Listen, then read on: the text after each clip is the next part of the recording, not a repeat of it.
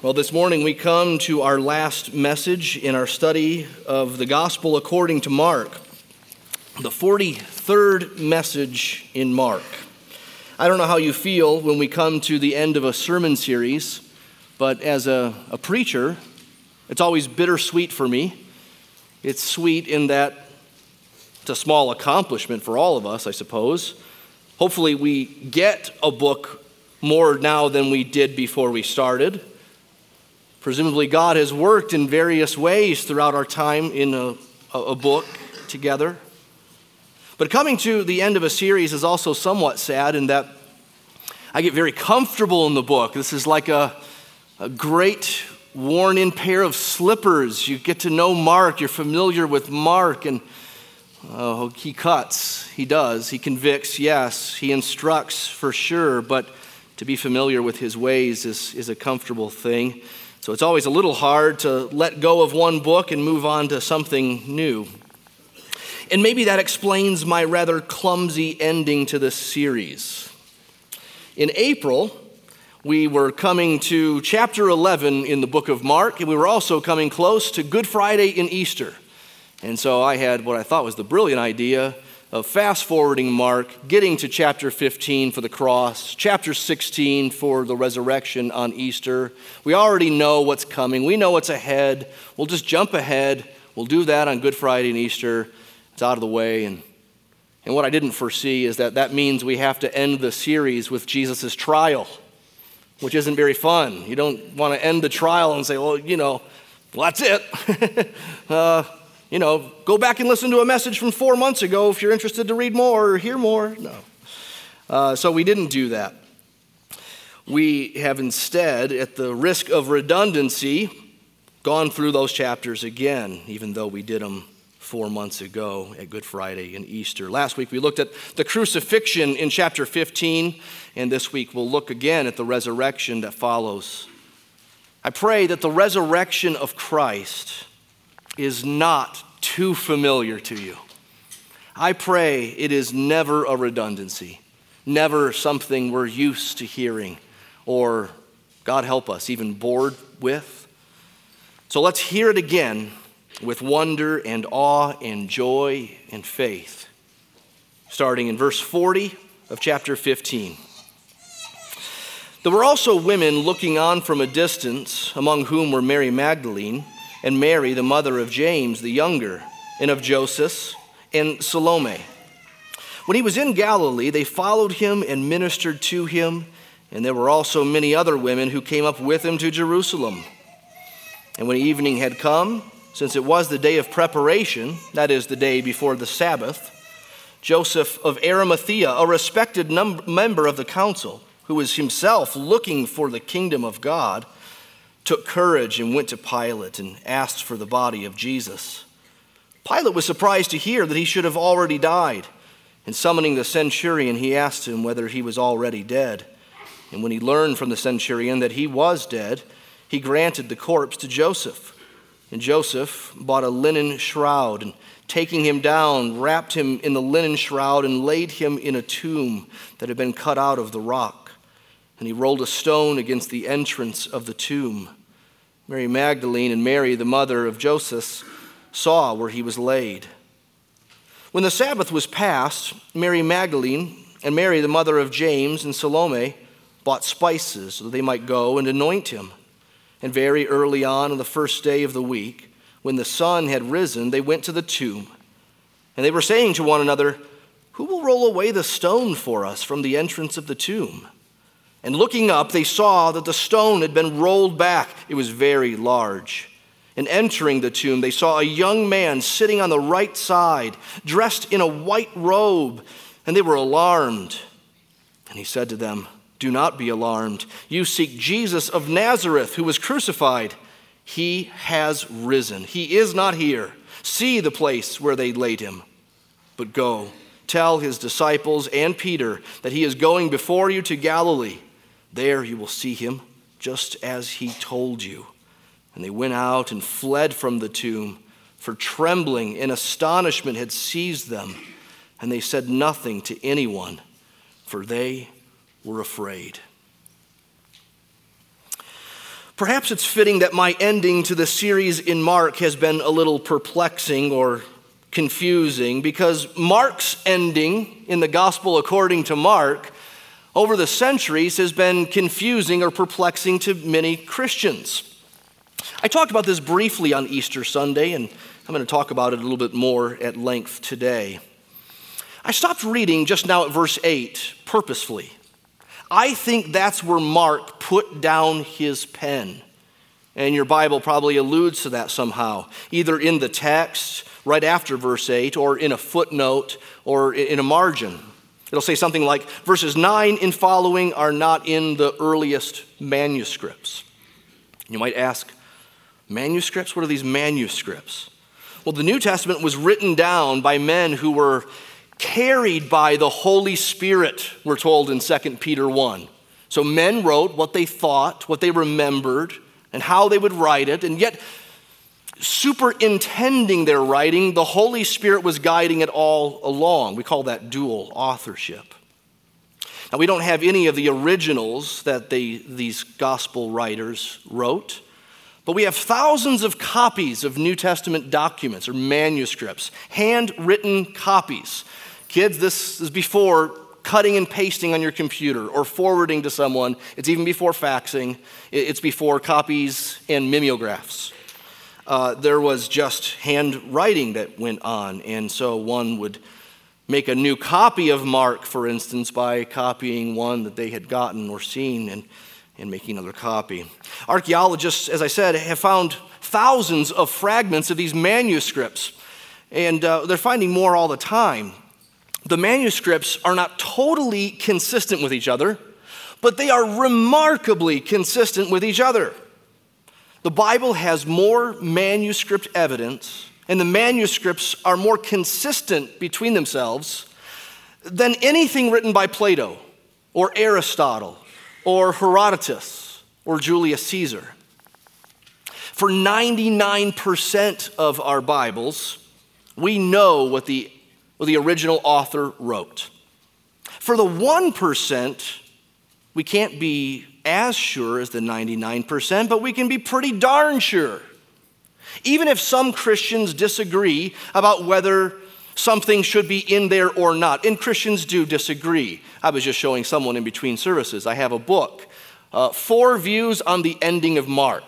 So there are other views than what I'm telling you today, but I think the view I'm describing today is, is right. The ending of Mark, verses 9 and following, are in some manuscripts, but not the best manuscripts, not the oldest ones, not in most of them. Eusebius, a fourth century historian, he knew of a longer ending to Mark, but he'd never seen it. He didn't have any manuscripts of it.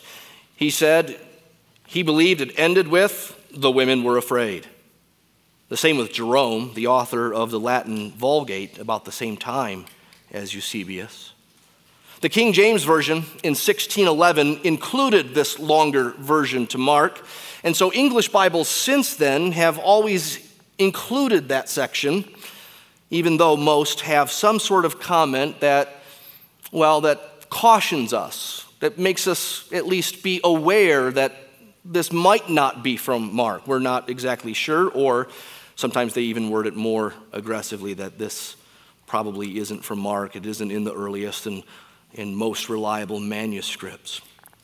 The language of verses 9 and following in Mark 16 is different than what came before. If you can read New Testament Greek, you're reading along in Mark and you get a feel for 16 chapters of what Mark is like, what his syntax is like, the words he uses. You get to the end here, verses 9 and following, and it just feels very, very different. There are 18 new words that weren't used before in Mark, and the longer ending teaches some things that aren't anywhere else in the Bible like being protected when picking up serpents, verse 18, or when drinking deadly poison. That isn't anywhere else in the Bible. That should at least uh, give us some caution. Now, some would object and say it's such an odd ending to the book if Mark ends at verse 8. They went out and fled from the tomb, for trembling and astonishment had seized them, and they said nothing to anyone, for they were afraid. Period. The end? That's abrupt, they say.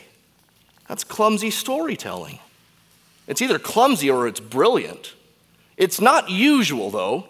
I Googled this week how to write an ending to a story.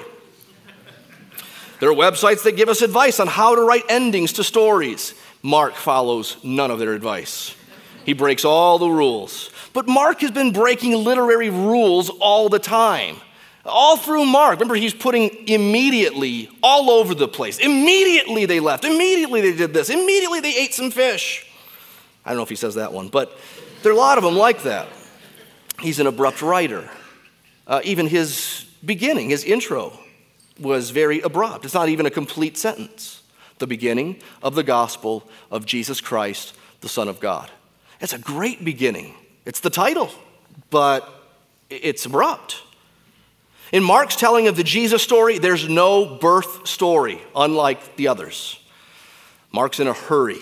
He's in a hurry to tell us something, he's in a hurry to get us to the cross. Some might object that if Mark ends at verse 8, then Mark doesn't include any appearances of Jesus to the disciples. He doesn't include a Great Commission passage. And the other three clearly end with a Great Commission passage. Well, yeah, but Mark was likely written first. So no one told him that he was breaking precedents. The precedent hadn't been set yet. Now, either way, however you think of the ending of Mark, none of this should cause us to lose confidence in our English Bibles. In fact, this is the Christian way. We embrace evidence. We take it on. We don't sweep it under the rug. We deal with it. We talk about it. We try to work it out. We think through it. We know that we don't have a book that floated down from heaven and was stashed in a mountain in upstate New York. We know that. We don't think that Crossway Books got the ESV from Michael the archangel. We know that. We, we know about manuscripts, we believe in translations. It's an imperfect science dealing with these manuscripts, an imperfect science dealing with translations, but the perfect Word of God is very darn well captured in these English pages that we have. So we shouldn't be troubled even if we learn of another one. Like, for instance, did you notice last week? Chapter 15, verse 28. Anyone with a ESV or NIV want to read chapter 15, verse 28 for us? Just go ahead. Read it out loud. The rest of you are not looking down your Bible, so you have no idea where this joke is going. It's not there. There is no 1528. That's not even put in the normal text, unlike the end of chapter 16. So we come across these things here and there. Acts 8:37 is another. We shouldn't be alarmed by them though. No Christian doctrine is lost in one of these debatable passages not being included or considered inerrant, inspired scripture. Well, okay, enough of the nitty gritty on Mark's ending at verse 8. We'll come back to the ending at the end of the sermon. Uh, we'll think more about how this kind of ending teaches us, what it communicates to us, but I wanted to get the nitty gritty out of the way so we're not dealing with that at the end. Let's go back to the beginning where we started reading, chapter 15, verse 40. Here we see the first of six points that we'll work through the woman's, the women's gaze. The women's gaze. Verse 40 tells us there were also women looking on from a distance, that is, looking on the cross, looking at Jesus crucified upon the cross. The male disciples are not mentioned here. Back before Jesus' arrest, they all insisted that they would not desert Jesus when the going got rough. Jesus said they would. Peter, all the more, insisted on his commitment to Jesus and willingness to die for him, despite Jesus telling Peter that he would deny the Lord and deny any connection to him. But the disciples did flee. Peter did deny. None of them came for Jesus' trial, where witnesses, whether pro or con, would have been welcomed. None came for his trial. They were scattered, they were cowering and none of them, in Mark's record of it, are here at the cross. They're someplace else. But the women are there. The women are there watching from a distance. They administered to Jesus in his ministry, they cared for him clearly, but now they could do nothing. How mind numbing must that sight have been, what we saw last week? The anguish, the cry, the sky darkened, his last breath. What pregnant words they must be that they were looking on from a distance. The threat is so great that they have to keep at distance. But their care is so great, they couldn't bear to leave, even over six hours. Secondly, we see Joseph's request. Joseph's request. We're introduced to a new character in the story, Joseph of Arimathea. Verse 43 tells us he was a respected member of the council that is the Jewish council.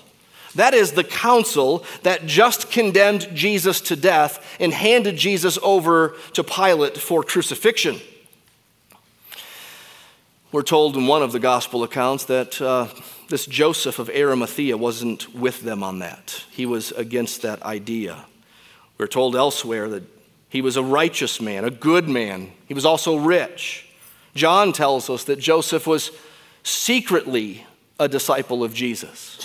We're not sure what that looks like exactly, but he was secretly a disciple of Jesus. He was pro Jesus and perhaps not public about that even until this very end that we're reading about here in Mark 16. And here in Mark, we're told that he was looking for the kingdom of God, much like Simeon back in Luke 2 at the at the presentation of Jesus to the temple, remember that Simeon, we're told, was waiting for the consolation of Israel, and then he saw it in the baby Jesus. Anna, the prophetess, had been praying daily for 80 years in the temple because she was waiting for the redemption to come. And she saw it in the baby Jesus. So Joseph was of this type. He was of God's people in a way that the Pharisees that we've been reading about and the chief priests and the elders weren't. He was looking for the kingdom of God. He was watching, he was waiting, he was looking to welcome it. And that's what Jesus came to bring the kingdom of God. That's what he announced at the beginning of his ministry. He was proclaiming the gospel of God and saying, The time is fulfilled and the kingdom of God is at hand repent and believe in the gospel. Jesus' parables in Mark are about the kingdom. He talked about entering the kingdom. He talked about how you have to become like a little child to enter the kingdom. That kingdom is the realm of God's rule and peace and fellowship. And we enter that kingdom by believing on the news of Jesus' death as a ransom for our sin.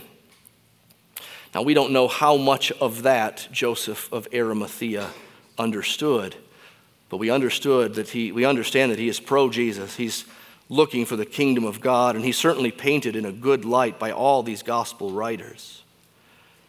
Whatever kind of faith he had, whatever degree of faith he had, it was an active faith. He did something.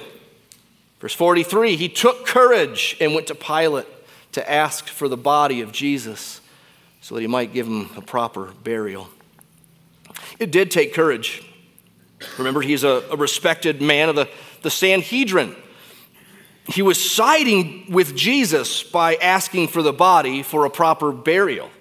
It means he is not siding with his fellow councilmen. He had everything to lose by publicly siding with Jesus in this way. It was risky to even approach Pilate with this request. Most executed treasonous criminals were left on the cross to die there and stay there without burial. The birds would come and pick them apart for days, and they would be left on the cross as a warning to any who were tempted to trifle with Rome. And yet, Joseph of Arimathea, he went and asked Pilate. That could be interpreted by Pilate as siding with Jesus over Rome. Yet Pilate, in his typically wishy washy way, He only wants to make sure that the body is actually dead. So the centurion testified that indeed Jesus is dead. He breathed his last. He died quickly, at least as far as crucifixions go. Six hours he hung there alive before he breathed his last. Once again, we should pause to think about who isn't here in this story as Joseph of Arimathea asks for the body so he might bury him. It was typical in these days for family members or friends to ask for a body for burial. If it was granted, it would be family members or friends, close friends, who would ask for the body for burial. Jesus' disciples are nowhere mentioned here. Just this secret follower who may not have really believed much in Jesus until the very end, or maybe didn't go public about it until the very end. He's the one burying Jesus, not any of the eleven. In Mark 6, we read of John the Baptist's disciples. After his execution, they came and they got the body. They buried Jesus, or buried John. Disciples of Jesus are not following suit. With this Joseph of Arimathea, though, it's time for him to go public if he hasn't. And this deed of putting him, Jesus, in his tomb, of him caring for the body like this, this is going public with siding with Jesus. Have you ever done that? You ever gone public that you are with Jesus and he is for you and with you? It takes courage. There can be risk. There are things you could lose. But if you're looking for the kingdom of God like Joseph was, then you should look to the king. You should look to the king. Take a good look at Joseph here. He was looking to the king as best he knew how in this confusing weekend he found himself in. Verse 46 Joseph bought a linen shroud and taking him down, wrapped him in the linen shroud and laid him in a tomb that had been cut out of the rock, and he rolled a stone against the entrance of the tomb. Now, thirdly, we come to the women's care. As the end of chapter 15 comes, to, well, as it comes to an end, we're returning to the Marys. Verse 47 Mary Magdalene and Mary, the mother of Joseph, saw where he was laid and then, chapter 16, verse 1 when the Sabbath was passed, Mary Magdalene, Mary, the mother of James, and Salome bought spices so that they might go and anoint him. And very early on in the first day of the week, when the sun had risen, they went to the tomb. Three times were given these ladies names. Three times they're mentioned by name when they look upon the crucifixion, uh, when they saw where he was buried, and as they went to Jesus' tomb. These are real people, these are eyewitnesses. They were eyewitnesses to the ministry of Jesus, to the death of Jesus, to the burial of Jesus, and as we'll see in just a few minutes, also to the announcement of the resurrection of Jesus. They were likely still alive and still available to testify once more to Mark's readers if they had any doubt about whether this was true. They are the first and some of the best witnesses, but they are surprising witnesses. We point this out most of the time when we come to the resurrection scenes and note that the women are the first and best witnesses. It's surprising because in this day and in this culture, which was predominantly misogynistic, in this day and age when women weren't allowed to testify in a court of law, it's surprising that these women would be witnesses, but that's, of course, part of God's plan to confront that wrong view of women, to use them as the key witnesses to it all. But that also points to the veracity of it, the truthfulness of this testimony. Because if you were making this up, you wouldn't insert the women here, not in this context, as the first witnesses, and hence the ones who saw it first and told others about it. If you were making up a world religion about Jesus with him as the object of worship, just think of how many things would be different as you wrote it up than what they did. Everything. There'd be no cross, there'd be no execution, there'd be no opposition, there'd be no abandonment by the disciples at that critical hour. There'd be no repeated abject failure on the part of the disciples to get what Jesus is saying. You wouldn't have the women as testimony, and you wouldn't have the women likely going to the tomb that Sunday morning to care for a decaying body. Because if you hold on to this thing that Jesus had been saying all along that he would be killed and would be raised, it seems like they don't get it and they don't know, they don't understand. They're going to the tomb that day not expecting an angel. They're going to the tomb that day not singing, Christ the Lord is risen today. They don't know it's the first Easter. They're probably not wearing white shoes. They're going to the tomb like it's a funeral dirge. They're going to the tomb expecting to find a ravaged body that is decaying now, has been decaying now for two days. They carry their spices to the tomb that early morning. They seem to be reeling from all that's taken place, still griffin, uh, stricken with grief over the death of their beloved Jesus. It's only as they get close to the tomb that they realize that they, they haven't planned for how to roll that giant stone away from the entrance of the tomb. It was very hard to roll into place this giant disc like stone. It was even harder to roll it out since it would lean against it for gravity and very hard to roll it away. But imagine their surprise when they arrive at the tomb and the stone was already rolled away.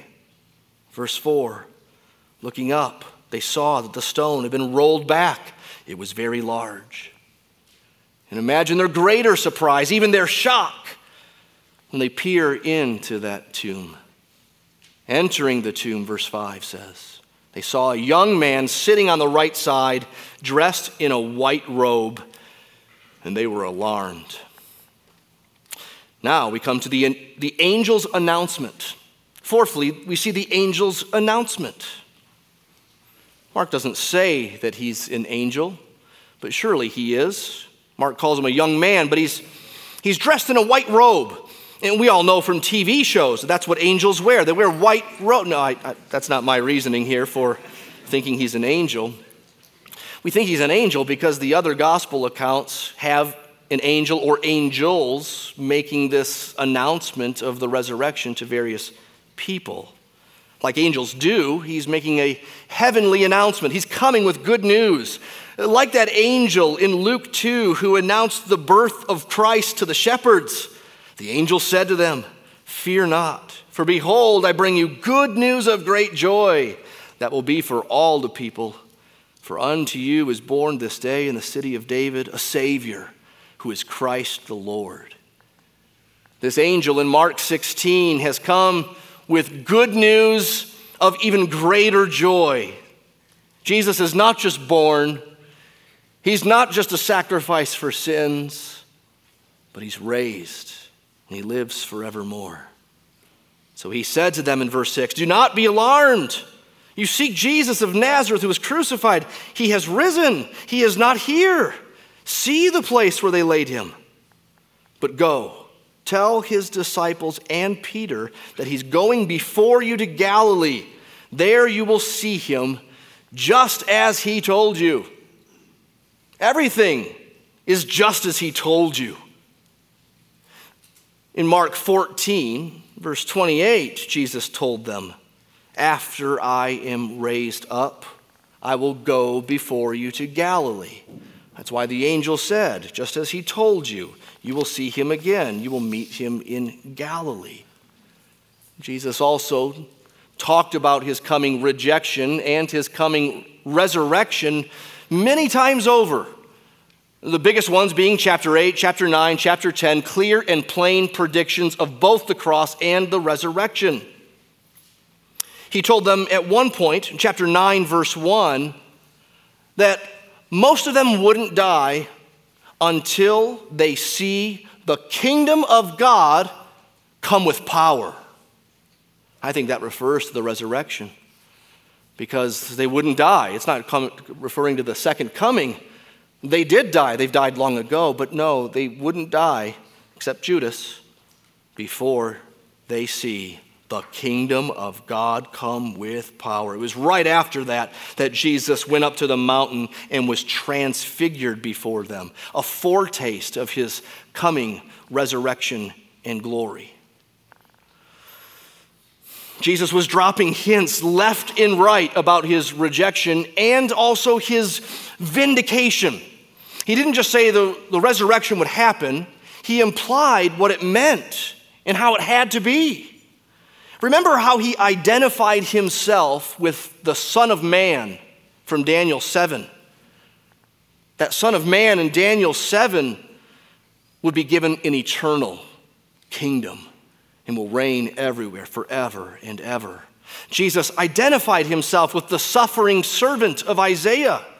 And yes, the suffering servant would suffer and be a sacrifice, but he would also save and he'd be satisfied. He'd be successful. So Isaiah wrote When his soul makes an offering for guilt, he shall see his offspring, and he shall prolong his days. The will of the Lord shall prosper in his hand. Or as Isaiah wrote at the end of the previous chapter, he shall be high and lifted up and shall be exalted. We saw last week that Jesus identified himself with that suffering king in Psalm 22, the forsaken king of Psalm 22.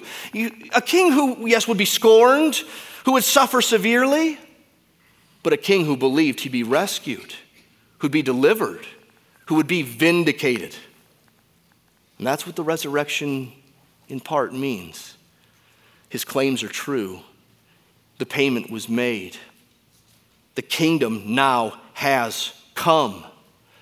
The king's ransom has been paid. The promised one died to save, and he is satisfied. So now we come to the end of the beginning of the gospel of Jesus Christ the Son of God. Mark is about the beginning of the gospel of Jesus Christ, the Son of God. And the resurrection means the kingdom has come, the king is here. This is all very, very good. It doesn't just mean he's alive or death didn't win or the bad guys didn't win, but he showed them something so much more is going on in the resurrection of Christ. New Testament scholar N.T. Wright, he says that the resurrection is a peek into a whole new creation. The resurrection of Jesus, he says, offers itself not as an odd event within the world as it is, but as a prototypical and foundational event within the world as it has begun to be. It is not an absurd event within the old world, but the symbol and starting point of the new world. Jesus of Nazareth ushers in not simply a new religious possibility, not a new ethic or a new way of salvation, but a whole new creation. Jesus said, After I'm raised up, I'll go before you to Galilee. And the angel said, Tell his disciples, He's going before you to Galilee. Why Galilee? Why Galilee? Well, it was Jesus' headquarters throughout his ministry. It was also the hometown for many of the disciples. For most of them, it was the place where Jesus called them to follow him and where he told them that he would make them fishers of men. He's calling them back to that place. But interestingly, Galilee is also the centerpiece and focal point in Isaiah 9. It is the headquarters in Isaiah 9 of God's latter time glorious ways going forth in this world with a son to come. Listen to this Isaiah 9, verse 1. But in the latter time, he has made glorious the way of the sea, the land beyond the Jordan, Galilee of the nations. The people who walked in darkness have seen a great light. Those who dwelt in a land of deep darkness, on them has light shone. You have multiplied the nation, you have increased its joy. They rejoice before you as with joy at the harvest, as they are glad when they divide the spoil. For the yoke of his burden and the staff of his shoulder, the rod of his oppressor, you have broken. And then it goes on to cover these familiar Christmas words For to us a child is born, to us a son is given and the government shall be upon his shoulder, and his name shall be called Wonderful Counselor, Mighty God, Everlasting Father, Prince of Peace. Of the increase of his government and of peace, there will be no end. On the throne of David and over his kingdom to establish it and to uphold it with justice and with righteousness from this time forth and forevermore. The zeal of the Lord of hosts will do this starting in Galilee. First, starting in Bethlehem at his birth, then through Jerusalem at his death. Now back to Galilee. Did, did Jesus have Isaiah 9 in mind when he talked about a reunion in Galilee? I don't know for sure, perhaps. But even if not, what he's doing is regrouping the scattered sheep. They had scattered, and now he's regathering them. He's also restoring them, restoring them to fellowship. Remember, they insisted they wouldn't flee, and they did. No testimony at his trial, none coming for the body and giving him a proper burial. Peter especially needs to be restored to the Messiah that he three times denied. And that's probably why the angel singles him out and Peter. Together they must go to Galilee, and he's going before them and the angel says, There you will see him. You will see him. Again, this is the beginning of the good news of Jesus Christ, the Son of God. And it should make us want to leap through the ceiling with joy or, or stand in awe in silence or feel convicted, perhaps, that we're used to this we're familiar with it. It's a given. We know. Sometimes we may doubt it, other times we don't. But what else? What else you got? I, I, I know Jesus was raised on the third day. I know it's pretty important. What's for lunch? Well, the women don't have either of those kind of responses to the resurrection, neither elated joy nor indifference. Fifthly, we see the women's fear. The women's fear in verse 8. And they went out and fled from the tomb, for trembling and astonishment had seized them, and they said nothing to anyone, for they were afraid. The angel said, Don't be afraid. They got more afraid. The angel said, Go to the disciples. They went someplace else, anyplace else. The angel told them what to say. They said nothing.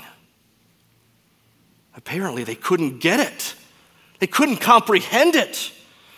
This idea of resurrection must have been so otherworldly to them that it was petrifying to their souls. For this moment in time, they're like other people earlier in Mark who observed something of the glory and power of Jesus and they're terrified like the disciples in the boat in chapter 4, in the storm, about to die. Jesus calms the storm with a word, and it says they were filled with great fear. And they said to one another, Who then is this that even the wind and the sea obey him? Like those in chapter 15, the townspeople who had been plagued by this one, possessed with a legion of demons, terrorizing their town. And yet, once Jesus healed him and he was sitting there, uh, clothed and in his right mind, they were even more afraid. They asked Jesus to leave. They were less afraid of a man with a thousand demons than they were of the man who could vanquish a thousand demons. Chapter 9, verse 6 when Jesus was transfigured on that mountain, Peter said something stupid because he did not know what to say, for they were terrified. These women are doing the same thing. They're astonished, not in a good way, but in a bad way. And for this moment in time, they're like those who've come before. They don't get it, they couldn't handle it. For them, a resurrected Christ was scarier and more problematic than a crucified Christ. Now, we know from other gospel accounts that these women did not remain in hiding, they didn't remain silent, they didn't stay afraid. All those things eventually get turned upside down and inside out, whether it was a few minutes after verse 8 or, or a few hours after verse 8 or whatever the time. We know there's a happy ending to this story. And the first century readers knew it as well. They knew these women, they knew the story, they had heard it if they hadn't read it. But Mark doesn't include it. Why? Why end like this? They said nothing to anyone, for they were afraid. So, lastly, in your outline, let's talk about Mark's abrupt ending. Why does Mark end like he does? Let me suggest a couple of reasons. For one, I think this is actually a quite fitting ending to Mark's passion account. Uh, passion's the stuff at the end that leads right up to the cross. And for Mark, that's chapter 14 to 16. That's Mark's passion narrative, we sometimes call it. Chapter 14 begins like this with a woman anointing Jesus unintentionally for his burial. That's what he says. Chapter 16 ends with women coming to anoint Jesus at his burial, unaware that he doesn't need any anointing at all. He's already been anointed. I think that's some clever storytelling there. Also, Mark's abrupt ending creates a fork in the road for us readers. I think it implies something like a kind of, so what about you to the readers? His abrupt ending calls for a quick response. They were afraid, they said nothing, they went and hid. Being afraid, hiding, and staying quiet are temptations for Christians in every age. Whether it's Mark's first readers in the first century who were under the persecution of Nero in Rome, or even for us comfy Christians in the 21st century America that we live in, we fear. We often hide. We often stay silent. But the resurrection, whether for them or for the first readers or for us, it should jar us out of fear, jar us out of safety. It should jolt us into gospel exuberance and gospel proclamation. The gospel, Jesus said, must first be proclaimed to all the nations. It had to start with those women telling the disciples that Jesus is alive and what they should do now. Eventually they did, but not at first. We should learn from that. Let us do it. Let us speak. Let us tell what we've been told to tell. We Christians read the glory of the resurrection being told in verse 6 and 7, the angel's grand announcement of Jesus being risen and alive it thrills our souls. Then we read verse 8 and we can't believe these women are afraid. We can't believe they fled. We can't believe they didn't tell. Well, we're often afraid. We're often fleeing. We're often remaining quiet. Are we living in light of the resurrection as we should? None of us are. Are you at all? Are you at all? Reflect on last week. What was not in light of the resurrection? What was a disconnect between He is risen, He is risen indeed, and this or that thing? What about next week? What about next year? What is disconnected from the reality of Christ's resurrection? Or do you think that the disconnect between your life and the glorious resurrection is a chasm so insurmountable that grace cannot, cannot fill that gap? Cannot bring you back to Him? Well, then just look at these women here. Look at these women. They didn't do anything the angel told them to do. They did the opposite every, in every way. And we know the rest of the story. We know who they are, what they came to believe. We know the story continues, and it continues still today. The fight continues to believe and to, to keep on believing. I love when we sing that song, Why this fear and unbelief? Has not the Father put to grief his spotless Son for us? And will the righteous judge of men condemn me for that debt of sin now canceled at the cross? Jesus, all my trust is in your blood. Jesus, you've rescued us through your great love. We sing, Be still, my soul, and know this peace. The merits of your great high priest have brought you liberty. Rely then on his precious blood. Don't fear your banishment from God, since Jesus sets you free. He sets you free to go with him to Galilee or wherever he would call you. He'll go before you, he'll be with you. You will see him. And as we go, let us believe it, let us receive it, let us live in light of it, and let us tell that the time is fulfilled. The kingdom of God and its king have come. We all must repent and believe in the gospel, the good news that Jesus is a ransom for the sins of many. Let's pray.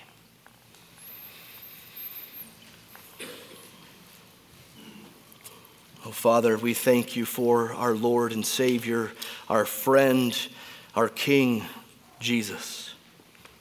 We thank you for his life and for his death, for his sacrifice and for his resurrection. We thank you, Lord, that he is indeed vindicated. We believe that one day every knee will bow and every tongue will confess that he is the Christ to your glory, Father. We pray today would be a day where some in this room would, for the first time, confess. We pray for those in this room who haven't yet confessed, and we pray that they would before Christ returns. He will come again. He is righteous and he is just and he is holy, not just nice, helpful, or gracious. And he will one day have a reckoning he will return one day either for our eternal redemption or for our eternal ruin. And we pray for those in this place that it might not be to an eternal ruin, but today, a day of salvation that leads to an eternal redemption when Christ comes again. Lord, give us boldness to speak of such things. Help us to be like those disciples who, when threatened in Acts, they couldn't help but speak the things they'd heard and seen. Help us to be like those who, it's noticeable, they had been with Jesus.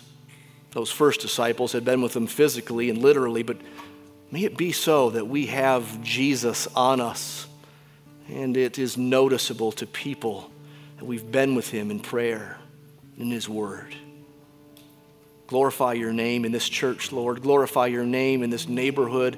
Glorify your name, Lord Jesus, in this city in this region, in this world for your name's sake, because of what you've done and because you're the risen King. Amen.